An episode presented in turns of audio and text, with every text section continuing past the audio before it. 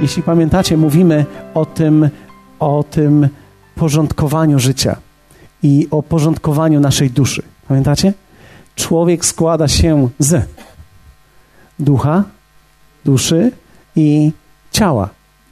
I teraz, kiedy mówimy o duszy, o przemianie człowieka, my wiemy o tym, że nasz duch, który jest na nowo narodzony, jest doskonały w Bogu. My wiemy również, że mamy wpływ, chociażby, chociaż jednak niewielki, na nasze ciało. Mamy wpływ, ponieważ możemy się dobrze odżywiać, możemy właściwej farby używać do włosów, możemy chodzić do właściwego fryzjera, możemy jeść witaminy i możemy jeszcze ćwiczyć. Więc mamy kilka rzeczy, które Bóg nam daje. Możemy również wyznawać słowo nad naszym życiem, nad naszym zdrowiem. Mamy uzdrowienie od Niego. Więc może On obdarzyć nas i obdarza nas długim życiem zgodnie z Psalmem 91. Długim życiem nasycę Go i ukaże Mu zbawienie moje. Więc mamy, mamy wiele obietnic dotyczących ciała również, ale ciało nie podlega tak wielkiej przemianie, jak to, co nazywamy dzisiaj częścią naszej duszy. I kiedy myślimy o duszy, tak naprawdę kluczem do dojrzałego życia jest dusza. Przemiana duszy to jest dokładnie to, co różni młodego wierzącego od i niedojrzałego wierzącego od dojrzałego wierzącego. Wiecie, czas, czas zmienia ciało na bardziej dojrzałe, ale czas może zmienić również duszę na bardziej dojrzałą. Jest to jednak proces, który musi być podjęty przez nas świadomie. Nie ma czegoś takiego jak nieświadomy proces dojrzewania duszy. Jest tylko coś takiego jak nieświadomy proces do dostosowywania duszy do otaczającego nas świata. Więc każdy człowiek w swojej duszy dojrzewa, coraz bardziej staje się przekonany w stosunku do swoich własnych koncepcji, wizji i tego, czym żyje, więc się układa do świata. Dlatego mamy ludzi, którzy stają się czasami bardziej wyizolowani od innych ludzi, ponieważ ludzie ranią. Są ludzie, którzy po prostu żyją swoim własnym życiem, ponieważ nie opłaca się angażować w życie innych ludzi, bo co mnie obchodzi życie innych ludzi? Obchodzenie e, nic mi nie daje, więc kiedy zajmę się swoim własnym życiem, to jest najlepsza inwestycja, jaką mogę zrobić. Więc człowiek, który żyje nieświadomym życiem, to tak naprawdę się nie rozwija i nie rozwijając się powoduje, że się układa tylko do życia. Więc wszyscy ludzie gdzieś dojdą, ale nie każdy dojdzie do właściwego miejsca. Każdy człowiek jest w procesie albo nieświadomego układania siebie, albo w procesie świadomego kształtowania swojej duszy, od której wszystko zależy. Kiedy czytamy Słowo Boże, Nowy Testament, czytamy jak apostoł pisze, modlę się, aby ci się we wszystkim dobrze powodziło i abyś był zdrów tak, jak ma się dusza twoja. Inaczej mówiąc, tak jak ma się Twoja dusza, tak będzie miało się wszystko to, co dotyczy Twojego życia, łącznie z Twoim ciałem. Dlatego, że my dzisiaj wiemy, i medycyna również to potwierdza, że pomiędzy duszą a Twoim ciałem jest niezwykłe połączenie.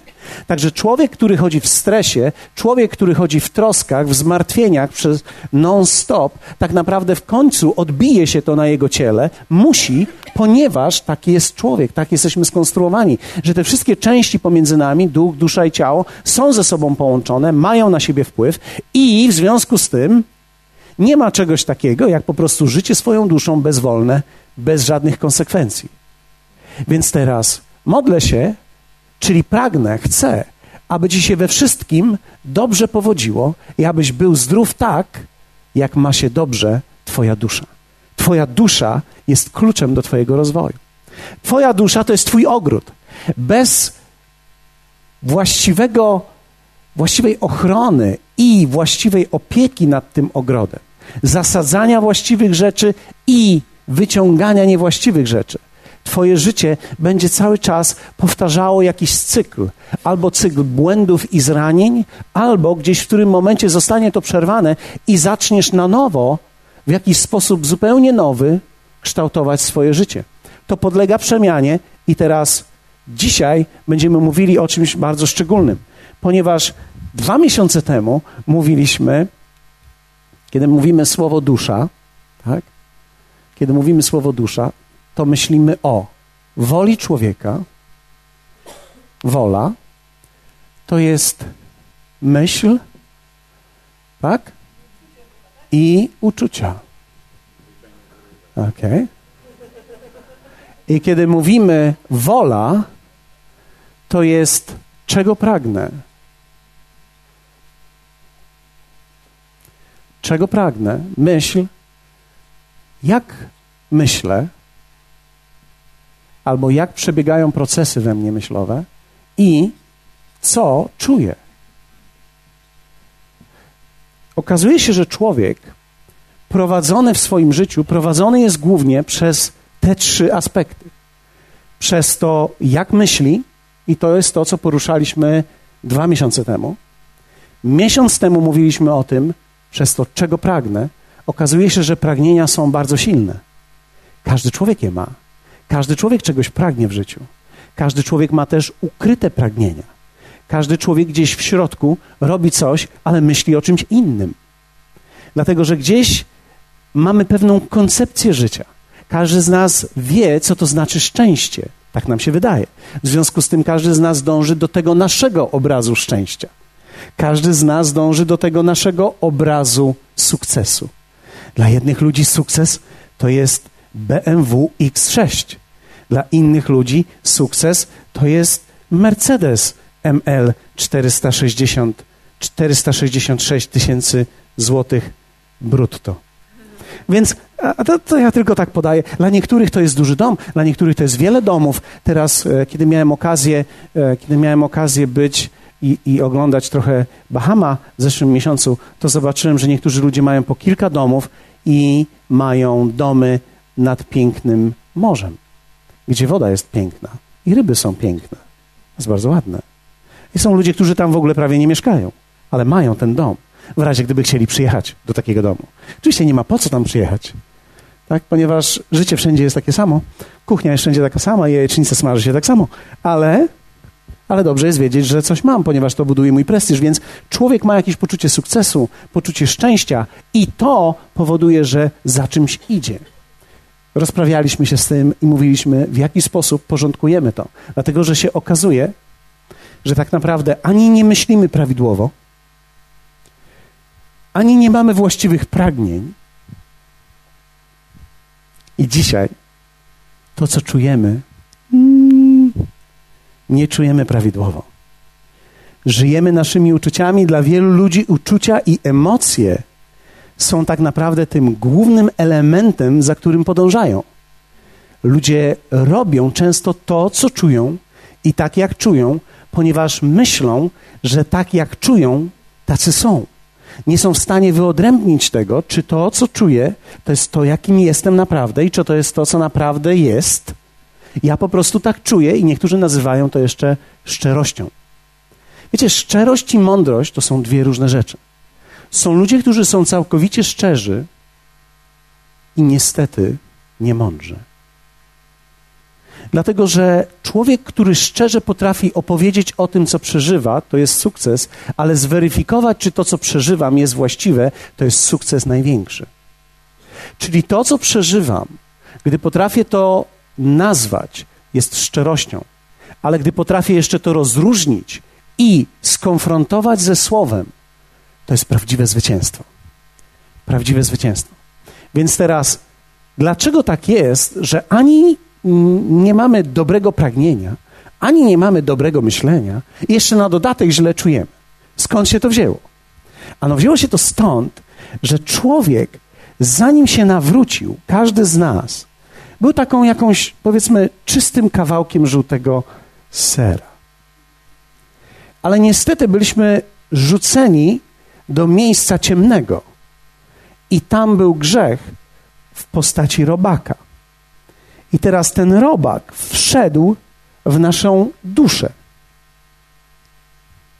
Tak?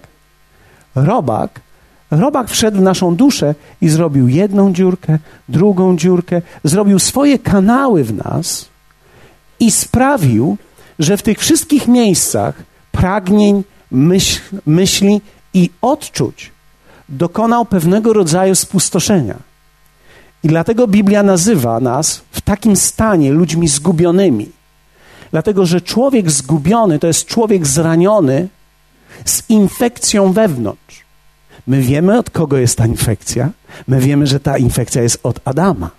Gdyby nie Adam, nie byłoby tej infekcji. Wszystko jest od Adama i ta infekcja drąży każdego człowieka. Dlatego też list do Rzymian objawia nam niesamowitą prawdę, że na ziemi nie ma ani jednego człowieka sprawiedliwego, tylko dzieci Boże i potępieni. To jest straszne, ale taka jest rzeczywistość życia. Nie ma ani jednego sprawiedliwego, bo nikt się nie urodził na ziemi, który by nie miał tego grzechu. Ktoś może powiedzieć, no zaraz chwileczkę, ale ja znam taką osobę i nią była Maria, ponieważ ona nie miała grzechu pierworodnego. Teraz, gdyby Maria nie miała grzechu pierworodnego, sama nie wyznałaby tych słów. Wielbi dusza moja Pana. I rozradował się duch mój w Bogu, moim Zbawicielu. Ona sama powiedziała o sobie, że potrzebuje Zbawiciela. Nie potrzebuje Zbawiciela ktoś, kto jest czysty, tylko ten, kto uznaje, że nie jest czysty. Ktoś może powiedzieć, w takim razie, jeśli ona była nieczysta, to Jezus był nieczysty. To nieprawda. Nieczystość dziedziczymy przez krew. Matka i dziecko nie są połączone krwią. Dziecko połączone jest krwią z ojcem i przez nasienie przekazywana jest krew. A jego ojciec to był ojciec niebieski, który dał swoje nasienie w mocy Ducha Świętego. Dlatego to, co się w niej poczęło, było czyste, nieskażone. Dziewica poczęła nieskażone niemowlę, dziecko. Hallelujah. Zatem nie ma nikogo, kto by zrodził się na tej ziemi, z wyjątkiem Jezusa, który by nie miał tej choroby. Jesteście ze mną? Więc wszyscy zgrzeszyli. Biblia mówi, list do Rzymian 3,23, wszyscy zgrzeszyli i wszyscy pozbawieni są chwały Bożej. I teraz Jezus przychodzi na ziemię i kiedy Jezus przychodzi na ziemię, przychodzi jako sprawiedliwy, umiera jako sprawiedliwy za winy niesprawiedliwych i wziął na siebie grzechy nas wszystkich. I teraz Jan pisze: I wszyscy, którzy go przyjęli, dał prawo i moc, aby się stali dziećmi Bożymi. Czyli teraz przez wiarę, przyjmując Jezusa jako mojego Pana i Zbawiciela, dokonuje się niesamowita rzecz. Strzał w robaka. Robak ginie. Hallelujah. Krew Jezusa zabija robaka w moim życiu. Jestem wolny. Jestem na nowo narodzony. Zostałem uwolniony, ponieważ teraz, w tym momencie, każdą pracę, którą wykonam, ona nie będzie na marne. Bo byłaby na marne, gdyby robak nie został zabity.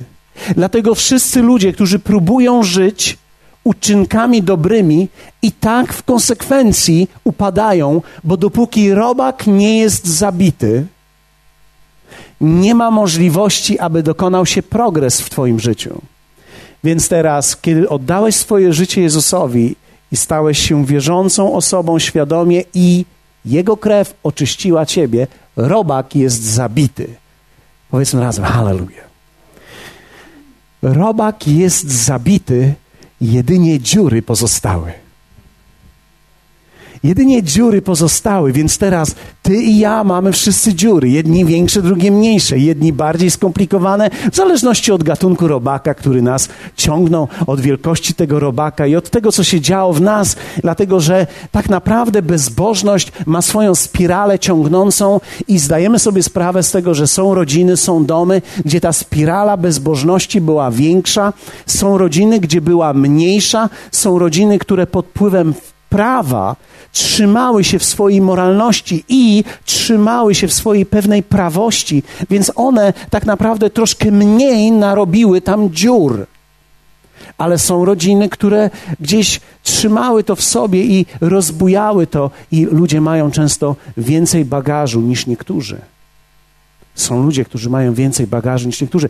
Są też rodziny, gdzie ten bagaż nie był widoczny na zewnątrz, ale jest on w środku, dlatego że ten robak był bardziej zakamuflowany i na zewnątrz było wyglądało wszystko, że wszystko jest bardzo dobrze, ale w środku, gdy tylko przekroiliśmy ten ser, zobaczyliśmy, że on ma jednak dużo więcej dziur i bardziej drobnych.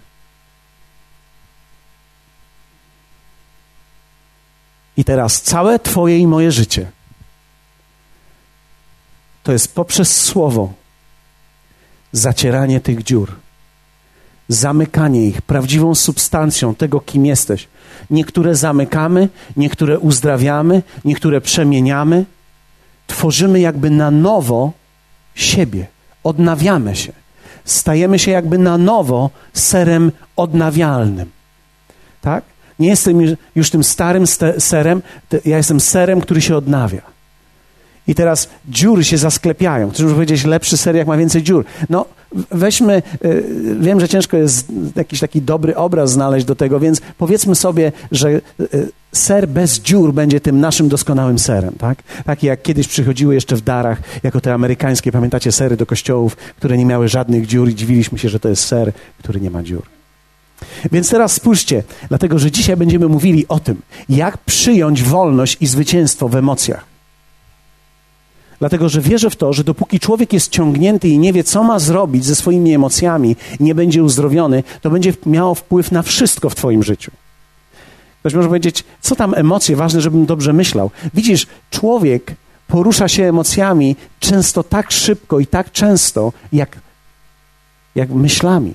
Emocje mają wpływ, działamy pod wpływem emocji. Ponieważ świat wie o tym, tworzą różnego rodzaju rzeczy, które sprawiają, że nawet człowiek kupuje rzeczy pod wpływem emocji. Zwróćcie uwagę, że kiedy idziemy do sklepu, kupujemy rzeczy pod wpływem emocji, kupujemy 15 czegoś, ponieważ jest promocja.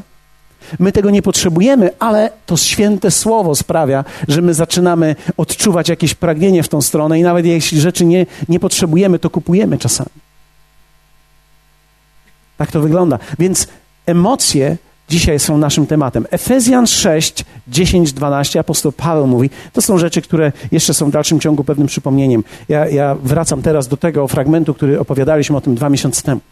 W Efezjan 6, 10, 12. Apostoł Paweł jakby jasno i klarownie opisuje nam to, że walka będzie i walka istnieje.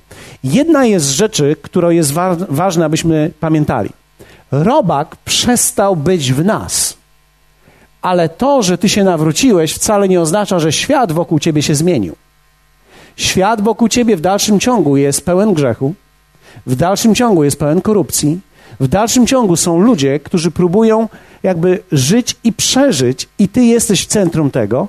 W dalszym ciągu jest zła moc na tej ziemi, którą Adam dopuścił z powodu tego, co powiedział i z powodu tego, co zrobił dopuścił, aby zła moc zasiedliła ziemię. Więc ziemia nie jest czysta. Ziemia jest w dalszym ciągu skażona. I apostoł Paweł mówi tak: W końcu, bracia moi, umacniajcie się, endunamo, tak? Pamiętamy to słowo, umieścić siebie w pozycji siły. Umacniajcie się w Panu i w potężnej mocy Jego. Przywdziejcie całą zbroję Bożą, abyście mogli się ostać przed zasadzkami diabelskimi. Czyli teraz, zobaczcie, to jest słowo do wierzących. Apostoł Paweł mówi do ciebie i do mnie, że mimo to, że robak jest zniszczony, diabeł zrobi wszystko, żebyś nie pozalepiał dziur. Dlatego, że jeśli nie pozalepiasz dziur, twoje życie nie osiągnie tego wszystkiego, co mógłbyś osiągnąć nie będziesz w stanie zrobić tych wszystkich rzeczy, które Bóg zaplanował dla ciebie. Tylko dlatego, że jesteś pełen dziur. Nie ma nic bardziej frustrującego w życiu, jak widzieć człowieka, który ma dużo potencjału i niewiele z tym robi. To jest jak gdy patrzysz na dziecko. No zdolne tylko. No nic bardziej nie bierze nerwa w człowieku, jak widzieć coś, co może być i nie jest z powodu bezsensownych decyzji. I apostoł Paweł mówi tak, werset jedenasty. Dwunasty. Gdyż bój toczymy nie z krwią i z ciałem, lecz z nadziemskimi władzami, ze zwierzchnościami i władcami tego świata ciemności, ze złymi duchami w okręgach niebieskich.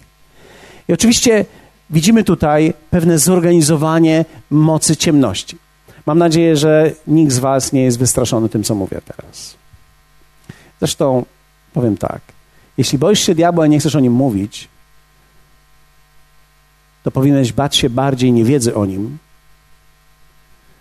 niż wiedzy o nim. Co byś wolał? Wejść do pomieszczenia i wiedzieć, gdzie jest lew?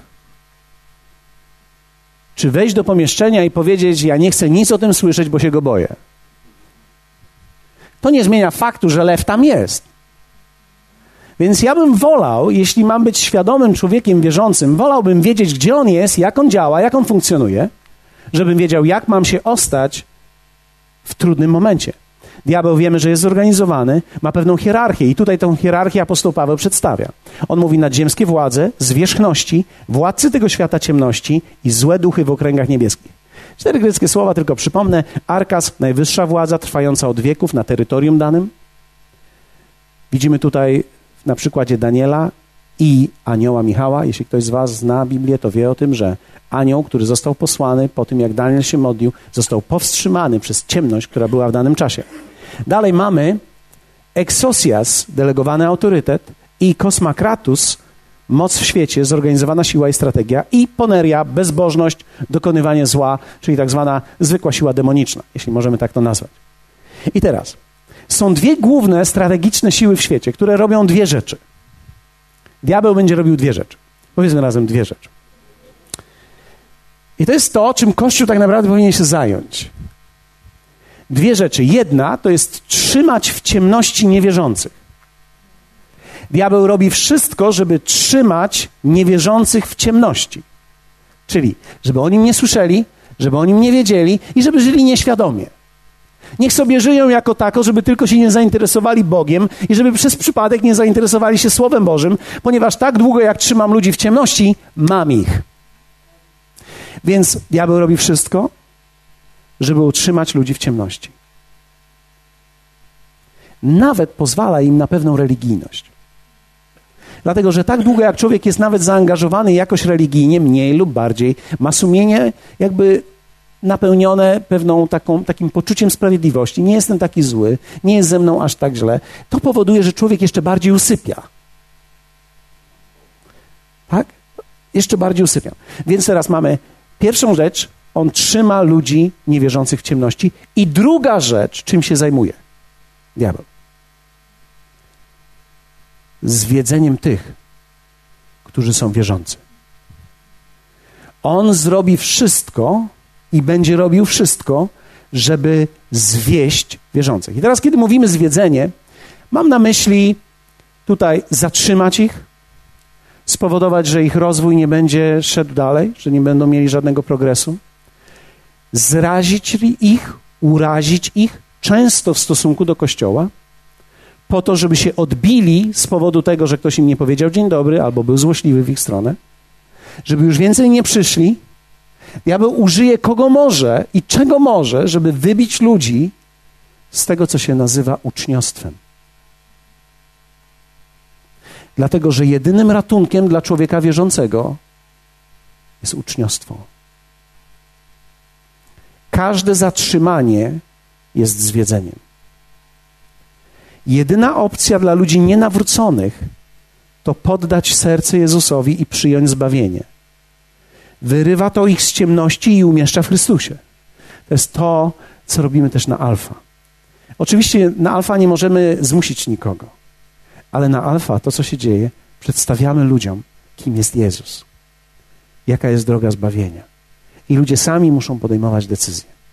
I my wiemy, że tą decyzję Duch Święty, my modlimy się o tych ludzi, wiemy, że oni będą podejmować te decyzje. I nie tylko tej edycji alfa, ale w kolejnej i w kolejnych i w kolejnych, które będą. I teraz, jedyna opcja dla nienawróconych to poddać serce Jezusowi. Jedyna opcja dla wierzących, czyli być może dla ciebie, prawdopodobnie dla ciebie, to stać się uczniem i rozwijać swoje życie poprzez poznanie Słowa i posłuszeństwo Słowu. On zwodzi wybranych tym, co w nich jest, poprzez to, co czyni w ich życiu. Zobacz, zwiedzenie nie przyjdzie do ciebie z zewnątrz. Zwiedzenie, które diabeł zaplanował, to jest pobudzić wszystko, co w tobie jest. Te wszystkie dziury wykorzystać ku twojej zgubie. Więc diabeł będzie żerował na tym, jeśli pragniesz złych rzeczy, on to wzmocni. Jeśli źle myślisz, on tego użyje. Jeśli na przykład ktoś myśli w ten sposób: Bóg zabrał mi moje dziecko, zginęło i to była wola Boża. To nie była wola Boża, ale diabeł użyje tego, ponieważ ten człowiek nie wie. I niewiedza jest niesłychaną, niesłychanym, niesłychaną platformą, na której diabeł żeruje w życiu wierzących ludzi. I tą ostatnią dzisiaj to są emocje. Człowiek, który ma nieuporządkowane i nieuzdrowione emocje, nawet jeśli coś zbuduje, zniszczy. Dlatego, że emocjami bardzo często niszczy się rzeczy. Zwróćcie uwagę, wiele awantur by nie powstało, gdyby nie emocje. Emocje powodują, że człowiek nie wytrzymuje i trzaska drzwiami. Albo czymś innym. Albo w coś innego. Albo w kogoś innego. Albo może czasami nie w kogoś, nie w coś, a w siebie samego. Tłamsząc siebie, niszcząc siebie, sprawiając, że staje się coraz bardziej człowiekiem wycofanym. Więc teraz, jeśli ja nie będę w stanie rozpoznać, jakie emocje są we mnie i dlaczego mam takie emocje i co potrzebuje się stać z tymi emocjami, które się we mnie dzieją, tak naprawdę diabeł będzie niszczył moje życie. Na przykład przez relacje. Diabeł użyje emocji w moim życiu po to, żeby niszczyć relacje. Zwróćcie uwagę, jak wiele negatywnych emocji niszczy dobre relacje małżeńskie. Człowiek czasami reaguje nieproporcjonalnie do sytuacji. Czyli moja żona coś zrobi źle, a ja jestem na to uczulony. Zwróćcie uwagę na to słowo uczulony. Ja wybuchnę emocjami, które są nieproporcjonalne do tego, co się stało, i sprawię, że nasza relacja dozna szkody. Będziemy musieli się teraz pojednać, być może minie trzy dni, a może nawet trzy miesiące, ponieważ to wszystko zależy od tego, jak dużo napsuję albo naniszczę. Co się stanie, gdy moja żona będzie miała negatywne emocje, nieuporządkowane emocje i nie będzie sobie w stanie poradzić z nimi, nie będzie wiedziała, co ma z nimi zrobić, i nagle te emocje, które ona ma, uderzą we mnie, uderzą w nas, w nasz dom. Sprawi, że nasz dom będzie czymś, będzie miejscem nieszczęśliwym. Zamiast miejscem pokoju, będzie miejscem nieszczęśliwym, ponieważ my wiemy o tym, że jak kobieta nie jest szczęśliwa, nikt nie jest szczęśliwy. No nie wiem, jak jest w Twoim domu, ale tak to jest. Że kiedy kobieta nie jest szczęśliwa, rzadko kiedy kto może być szczęśliwy. W zasadzie wygląda tak, że kiedy jeden człowiek w domu nie jest szczęśliwy, to wpływa na całą atmosferę całego domu. Hmm. Ciekawe. Ciekawe. Ciekawe. To pominę, to pominę, to pominę i to pominę. Okej. Okay. Nie chcecie, żebym czegoś pominął? Czy mogę powiedzieć wam coś, co zostanie tylko między nami? Powiem wam coś. Diabeł zwodzi wybranych tym, co w nich jest, nieuporządkowane. Przez to, co się dzieje w ich życiu, używa tego, co jest w ich wnętrzu, aby ich zatrzymać i wielu odpada. Apostoł Paweł mówi, apostoł Paweł mówi,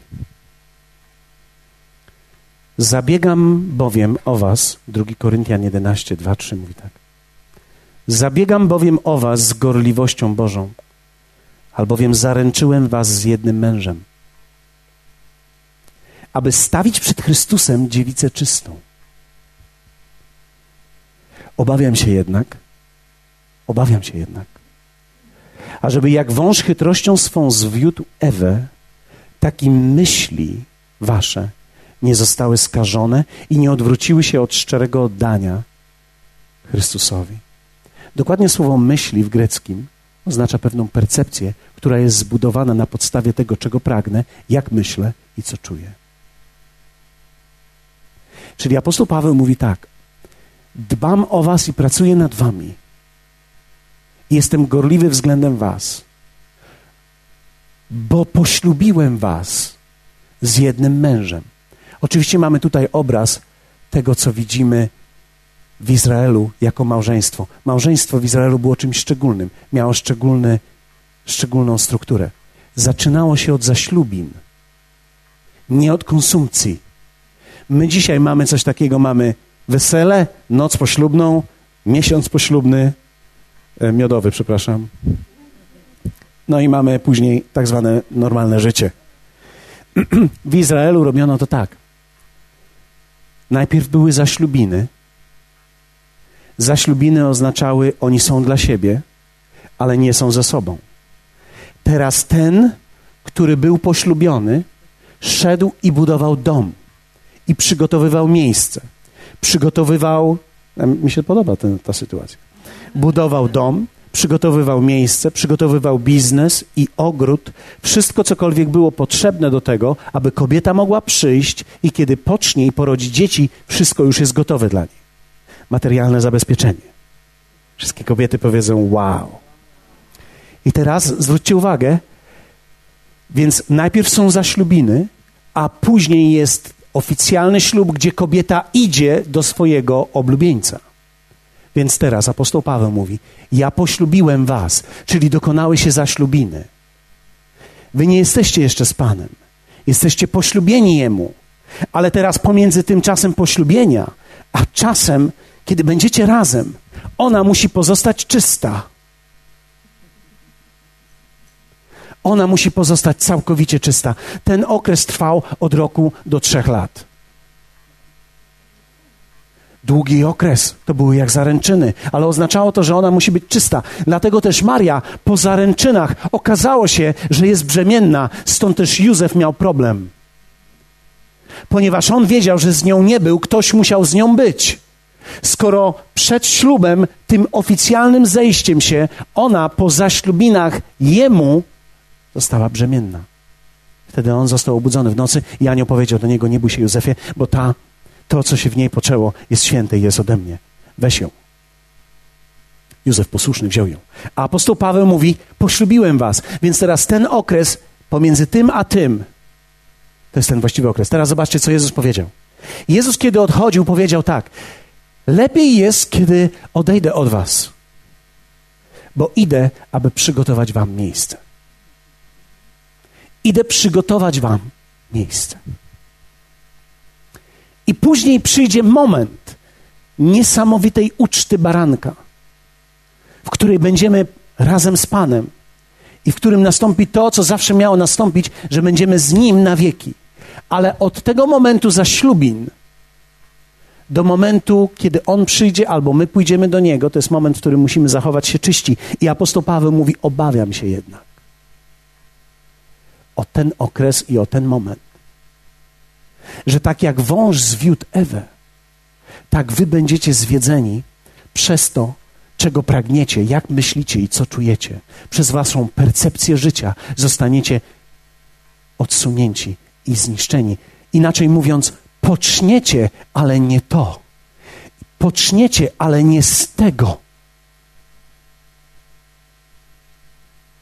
I tu zaczyna się ten moment, nierządnicy, o której czytamy w objawieniu, i oblubienicy, o której czytamy w objawieniu. Różnica między nierządnicą, to wiecie, nierządnica to nie jest ta, która nie została poślubiona. Nierządnica to jest ta, która była poślubiona, ale nie pozostała wierna. Więc kluczem jest wierność i poddanie, i uczniostwo, i podążanie przygotowywanie się, aż On przyjdzie. Widzimy to w Starym Testamencie, kiedy jedna z kobiet przygotowywała się na spotkanie ze swoim mężem i przez wiele miesięcy była moczona w jednym, a później przez wiele miesięcy moczona w drugim. Dlaczego? Dlatego, że zarówno mleko słowa, jak i namaszczenie ducha to jest to, co potrzebuje oblubienica, aby stać się gotową na przyjście i spotkanie z oblubieńcem. Ale jest dla koneserów i dla tych, którzy cokolwiek wiedzą. A mam nadzieję, że nie zgubiłem was przynajmniej tutaj. Bo jesteście przecież od lat ze mną. Niektórzy z was. Więc on przychodzi, diabeł, aby niszczyć, zabijać, wytracać i użyje wszystkiego. Walka jest czymś nieuniknionym. Tak jeszcze tylko powiem, apostoł Paweł mówi w pierwszym Tymoteusza 4.1 mówi tak. A Duch wyraźnie mówi, że w późniejszych czasach odstąpią niektórzy od wiary i przystaną duchów zwodniczych i będą słuchać nauk szatańskich. Teraz posłuchajcie mnie. W późniejszych czasach to słowo, które my mamy, to wcale nie oznacza późniejsze czasy, czyli nasze czasy. Późniejsze czasy to jest im dłużej czas trwa od momentu zaślubin do momentu połączenia, tym coraz mniej ludzi pozostaje wiernych. Odpadają, co się dzieje z nimi? Odstąpią od wiary, więc widzimy, że odstępują od wiary. I to ja nie mówię wiary ojców, ja mówię odstępują od życia w wierze i przysta przystaną do duchów zwodniczych. Ktoś może powiedzieć, no jak to jest możliwe? A no właśnie. Te demony, o których mówiłem, ta ostatnia branża, pamiętacie ich? Tych z tej najniższej branży, oni lubią się podessać do tych naszych dziurek w życiu i podsycać je i drążyć i powiedzieć, że to jest nasza tożsamość. Więc one tak naprawdę przy, Ci ludzie przystaną do duchów zwodniczych i będą słuchać nauk szatańskich. Jakich nauk szatańskich? To jest takich wytłumaczeń, dlaczego dzisiaj jest tak ciężko żyć dla Chrystusa, żyć poddanym życiem, nie można żyć słowem, że to już było, minęło, że dzisiaj są nowe czasy, dzisiaj są czasy iPodów, iPhone'ów e, i wszystkiego. I. I, I, I, I, I.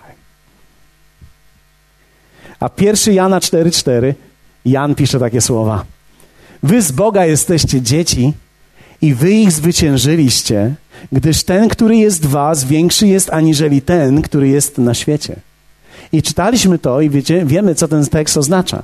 Apostoł Jan pisze tak: Wy z Boga jesteście i wy zwyciężyliście to, co jest w was. Czyli wy z Boga, którzy staliście się uczniami, pracowaliście nad dziurami w swoim własnym serze i przezwyciężyliście tego, który próbował was zaatakować, bo staliście się tak jak Jezus i stajecie się tak jak On. Że ten, który jest na zewnątrz, on nie ma nic do mnie, bo we mnie nie ma nic z niego. I teraz Twój proces uczniostwa i mój, powiedzmy, Twój i mój. To nie jest tak, że ja go nie mam, Ty go masz, albo Ty go masz, a ja go nie mam. Wszyscy go mamy. Nasz proces uczniostwa powoduje, że coraz mniej we mnie jest ze mnie, starego, z, z tej pamięci po robaku, a coraz więcej jest czystego sera bez dziur. Hallelujah, mozzarella. Także staje się uporządkowanym człowiekiem. Dlatego też jeden człowiek który ma problemy w swojej rodzinie i wychowuje się w trudnej sytuacji, staje się z powodu grzechu dalej i nieprzemiany bandytą, a drugi człowiek może w tym samym momencie nawrócić się, powierzyć swoje życie Jezusowi i po kilku, kilkunastu, kilkudziesięciu latach nie znajdziesz w nim żadnego podobieństwa pomiędzy nim a rodziną, z której wyszedł. I ktoś może powiedzieć, to cud Boży. Tak, bo to wszystko było spowodowane mocą Bożą, ale to nie tylko jest cud Boży, to jest również Jego praca bycia uczniem. Powiedzmy razem uczniostwo. Zwyciężanie zatem w życiu to jest uporządkowanie mojej duszy, to jest to, czym ja się zajmuję. Ja na szczęście mam, mam proste życie. Proste życie. Dlatego, że proste życie polega na tym, że ja nie szukam, że problemem moim świata są na zewnątrz siły i te moce. Ale problem, który ja mam, jest we mnie. I jeśli teraz ja wezmę Słowo Boże i przyłożę je do siebie i zmienię i uzdrowię i dotknę, to, tego, czego pragnę, tego, jak myślę i tego, jak czuję, będę w stanie wypełnić Jego powołanie, Jego wolę. Czy będę w tym wszystkim idealny? Nie. Czy znajdziesz we mnie od czasu do czasu jakąś dziurkę? Tak. Dlatego mamy też ciało i siebie nawzajem, aby siebie chronić. Bo są pewne dziury, są pewne przestrzenie we mnie, które nie są uzdrowione, które moja żona dostrzega. I wiecie, ona mi ich nie wytyka już.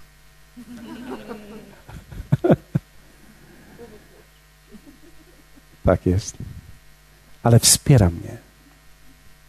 Wstawia się za mną. Dlatego, że nie ma nic piękniejszego w życiu, jak być z kimś, kto cię wspiera w tym, w czym ty jesteś słaby.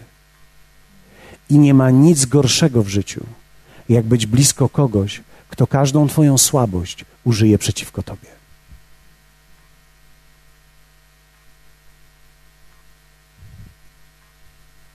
Dlatego dobrze jest mieć nawróconą żonę, nawróconego męża, tych, którzy są w Panu bo to oznacza, że te same rzeczy, które ja przechodzę, ona przechodzi. I ponieważ ona je przechodzi, ja wiem, że ona ma też nieuzdrowione przestrzenie i rozmawiamy o nich. I modlimy się o nie. I ona od czasu do czasu mruga do mnie oczami i mówi: Wiem. Ja mówię: Ja wiem, że ty wiesz. Ja wiem, że on wie, czyli my wiemy, i wszystko będzie dobrze. Bo tak długo, jak jesteśmy świadomi i wiemy, w którą stronę idziemy i czego potrzebujemy, możemy być wsparciem dla siebie. Kobieta bardzo często emocjonalnie wybucha szybciej niż mężczyzna. Nie zawsze tak jest, ale często tak jest. Ona może być słabsza emocjonalnie. Można ją nieco szybciej zmanipulować niektórymi rzeczami. Nie zawsze tak jest, ale przeważnie. Więc jeśli ty jesteś inną kobietą, Jesteś tą, która zawsze trzyma linię i jesteś tą, która jest stabilna emocjonalnie. Gratulacje. Nie płaczę. Albo nie płaczę bez powodu. To wspaniale. Ale jest, jest wiele kobiet, które potrzebują wsparcia w tym. I mężczyzn, którzy potrzebują uzdrowienia w tym. Bo to, że mężczyzna nie pokazuje, wcale nie oznacza, że nie ma emocji. My mamy tak samo emocje, jak ma kobieta, tylko my wyrażamy je inaczej, bo mamy społeczne przyzwolenie inne. Gdy mężczyzna płacze, wszyscy się zastanawiają, o co mu chodzi i co mu się stało. Gdy kobieta płacze, wszyscy wiedzą, że normalne jest. Więc teraz, w jaki sposób mam poradzić sobie z moimi uczuciami i z emocjami? Ha. Pierwsza rzecz, którą muszę zrobić, to jest nauczyć się rozpoznawać moje emocje. Muszę analizować siebie poprzez pion Słowa Bożego. Muszę patrzeć na moje reakcje. Wiecie, zwróciłem uwagę, że gdy człowiek jedzie samochodem, mówi do siebie czasami. Gdy człowiek jedzie samochodem, tak troszkę czuje się jakby zamknięty w swoim własnym świecie i zaczyna jakby przeżywać swoje własne rzeczy. Więc ludzie jadą, płaczą, mówią do siebie, krzyczą, dyskutują z sąsiadem, dyskutują z teściową. Prowadzą konwersację z kimś, kogo tam nie ma przekonując i układając tą linię obrony albo linię ataku. Jakie są moje reakcje na różne wiadomości? Jaka jest Twoja reakcja na stres? Jak reagujesz na stres? Reakcja emocjonalna jest bardzo ważna. Niektórzy na stres wybuchają, niektórzy się chowają. Obie z tych reakcji doprowadzają nas tak naprawdę z powrotem do miejsca dziury w serze. Dlatego, że reakcja, żeby była zdrowa, musi być uświadomiona. Muszę wiedzieć coś wcześniej i musi stać się to częścią moją. Kiedy przychodzi jakaś sytuacja trudna, jakaś wiadomość, że coś się stało, czy panikujesz wtedy? Czy płaczesz? Czy szukasz i mówisz o Jezu, o Jezu? Ja myślę, że to też jest dobra modlitwa kiedy człowiek już nie wie, co ma powiedzieć, mówi Jezu, pomóż. To jest dobra modlitwa. Andrew Womack mówi Jezu, pomóż, to jest bardzo dobra modlitwa. Ale jak reaguje na problemy z zewnątrz? Na chorobę, gdy się dowiadujesz o chorobie. Jak to przeżywasz? Z kim rozmawiasz? Co mówisz? Co wyznajesz? Jak reagujesz na poczucie bycia wykorzystanym? Poszedłeś w jedno miejsce i kupiłeś, kupiłeś śliwki za 3,50 za kilogram. Poszedłeś w inne miejsce i patrzysz 2,50 i to większe. Chciałbyś pójść, oddać teraz te za 3,50 i wrócić z powrotem, kupić te za 2,50, ale to już jest niemożliwe, bo to jest jakieś 2 kilometry, więc nie ma sensu chodzić, nie ma sensu jechać. Myślisz sobie, hmm, niedobrze, no drugi raz będę myślał. I teraz, jaka jest twoja reakcja wewnątrz, gdy się czujesz wykorzystany? Ktoś zarobił na mnie 6 zł. Ktoś wykorzystał mnie na 6 zł. A to są jeszcze małe kwoty. Co się dzieje, gdy ktoś cię oszuka i zabierze ci coś? Albo nie zapłaci ci? Wiecie, są różne reakcje, które przechodzimy. Czy istnieje Boża reakcja na to? Tak. Tak. Twoje reakcje emocjonalne są ściśle związane z tym, komu ufasz. I od kogo jesteś zależny. Więc kiedy ktoś mnie wykorzysta i zapłaciłem tu więcej, to człowiek, który ufa Bogu, który daje mi i zaopatruje mnie, powie: Wszystko jest w porządku. Ponieważ nie ma dla mnie znaczenia, czy kupię za 2,50 dzisiaj, czy za 3,50, Bóg jest źródłem moim. I to, że człowiek zarobił więcej, chwała, chwała Panu, ponieważ on ma, ja mam i się niczego nie boję. Jesteście ze mną? Ale jeśli człowiek boi się, ponieważ wszystko, cokolwiek w życiu masz i wszystko, cokolwiek robisz, uzależniasz tylko i wyłącznie od siebie, to każda nagle transakcja, każda rzecz, to wszystko jest bardzo ważne i wszystko to jest śmierć lub życie, to są przyjaciele lub wrogowie i tak dzielimy ludzi. Nagle oddzielamy się od ludzi, nagle buntujemy się przeciwko ludziom, nagle patrzymy źle na ludzi. Dlaczego? Ponieważ nie radzimy sobie z emocjami, które mamy względem tych ludzi. Jak reagujesz, gdy się dowiadujesz, że źle o tobie mówią? Jezus mówi takie słowa. Gdy będą mówić źle o was ze względu na mnie, radujcie się i cieszcie się. Myślałem sobie, teraz, jak ja mam to zrobić? Bo wiecie, to jest dobre pytanie, jak to zrobić, prawda? Na przykład wyobraź sobie, że jesteś w pracy i ktoś się dowiaduje, że jesteś wierzący. Ale na przykład jeszcze nie daj Boże dowiaduje się, że chodzisz do wody życia. Gdzie ty jesteś? W wodzie życia jest. W wodzie życia jesteś. O mój Boże. Ja słyszałem od mojej znajomej, która słyszała od mojej znajomej, która słyszała od tamtej znajomej, od tej znajomej, która nie wiem, czy miała tamtego znajomego, czy on jeszcze żyje, czy nie, ale ona słyszała podobno, i ta słyszała też podobno, i ta słyszała też podobno, i ta słyszała, że to jest straszne. Że co oni ci teraz zrobią?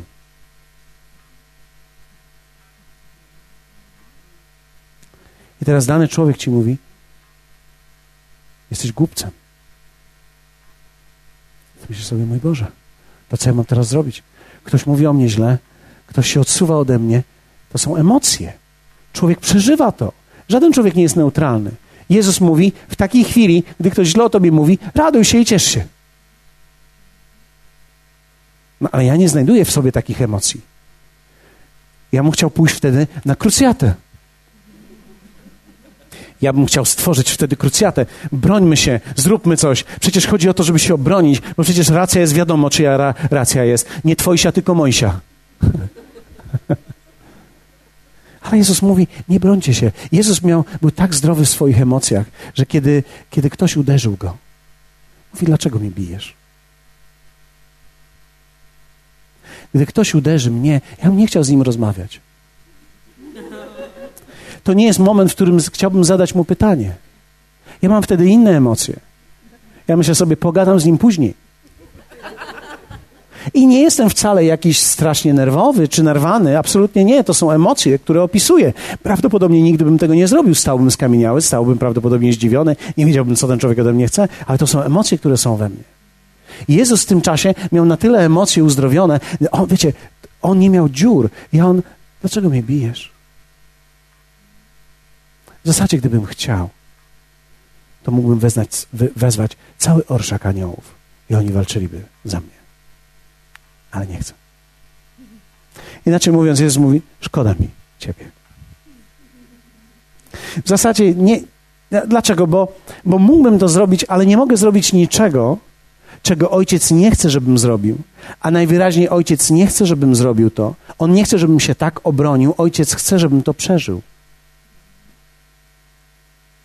Więc jeśli uderzyłeś mi w jeden policzek, nadstawię ci drugi. Wiecie, to jest niesamowite, bo to jest wszystko mowa o emocjach, o zdrowych emocjach. Więc pierwsza rzecz, uczniostwo to jest umiejętność analizowania moich emocji. Co czujesz nawet, gdy jesteś tutaj? Wiecie, niektórzy ludzie są na spotkaniu, tak jak dzisiaj, coś przeżyli w ciągu dnia i nawet nie mogą słuchać na spotkaniu.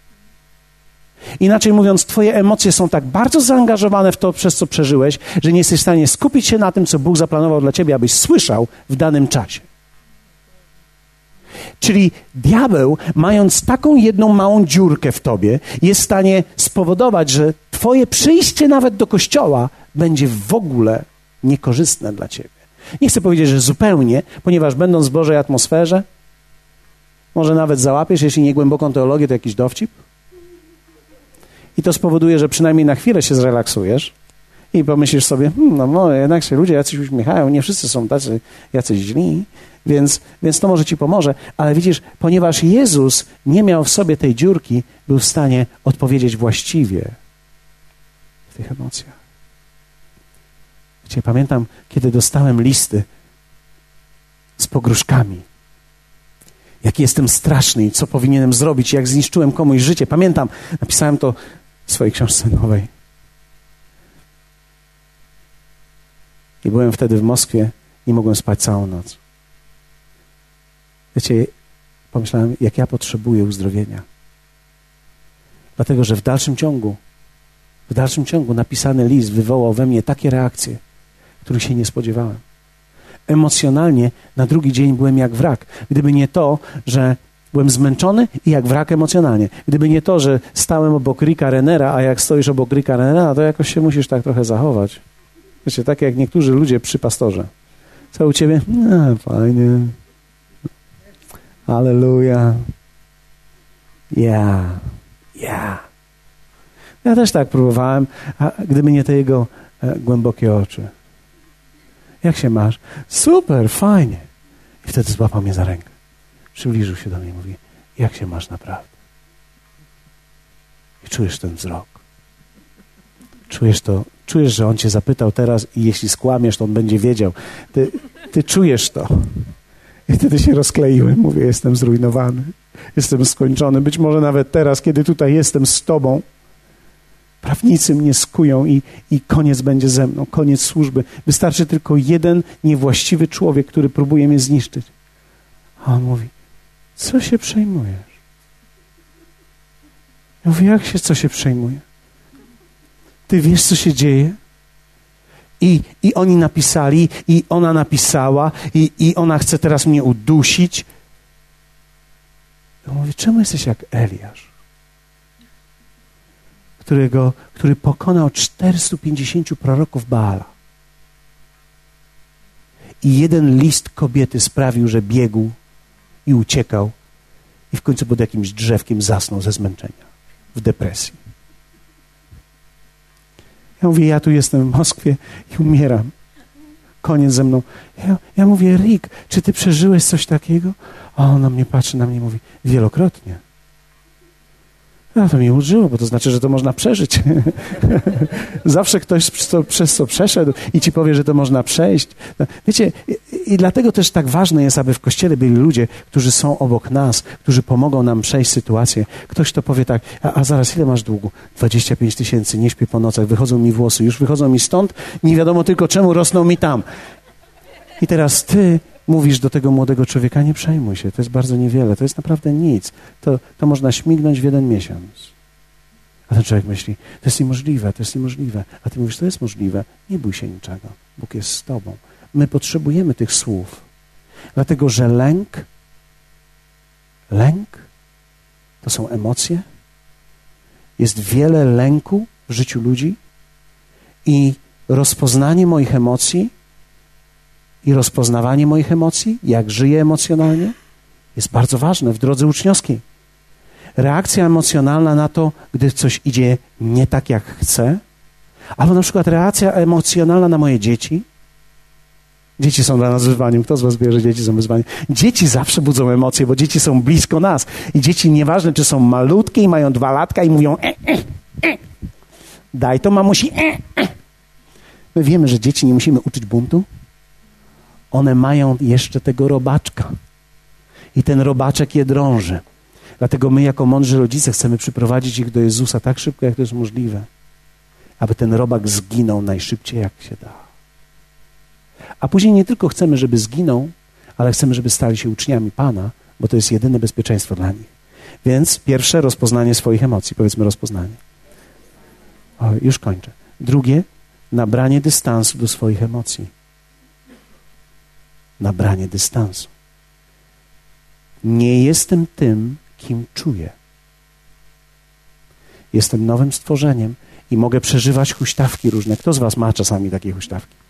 Kto z Was ma czasami trudne dni emocjonalnie? Wiecie, nasze ciało, nasza dusza, nawet jesteśmy wrażliwi czasami na ciśnienie. Jest niskie i my czujemy, jakby Bóg nas nie kochał, jak jest wysokie, czujemy, że nas Bóg kocha, a przecież prawda jest tylko jedna. Nie mogą być dwie.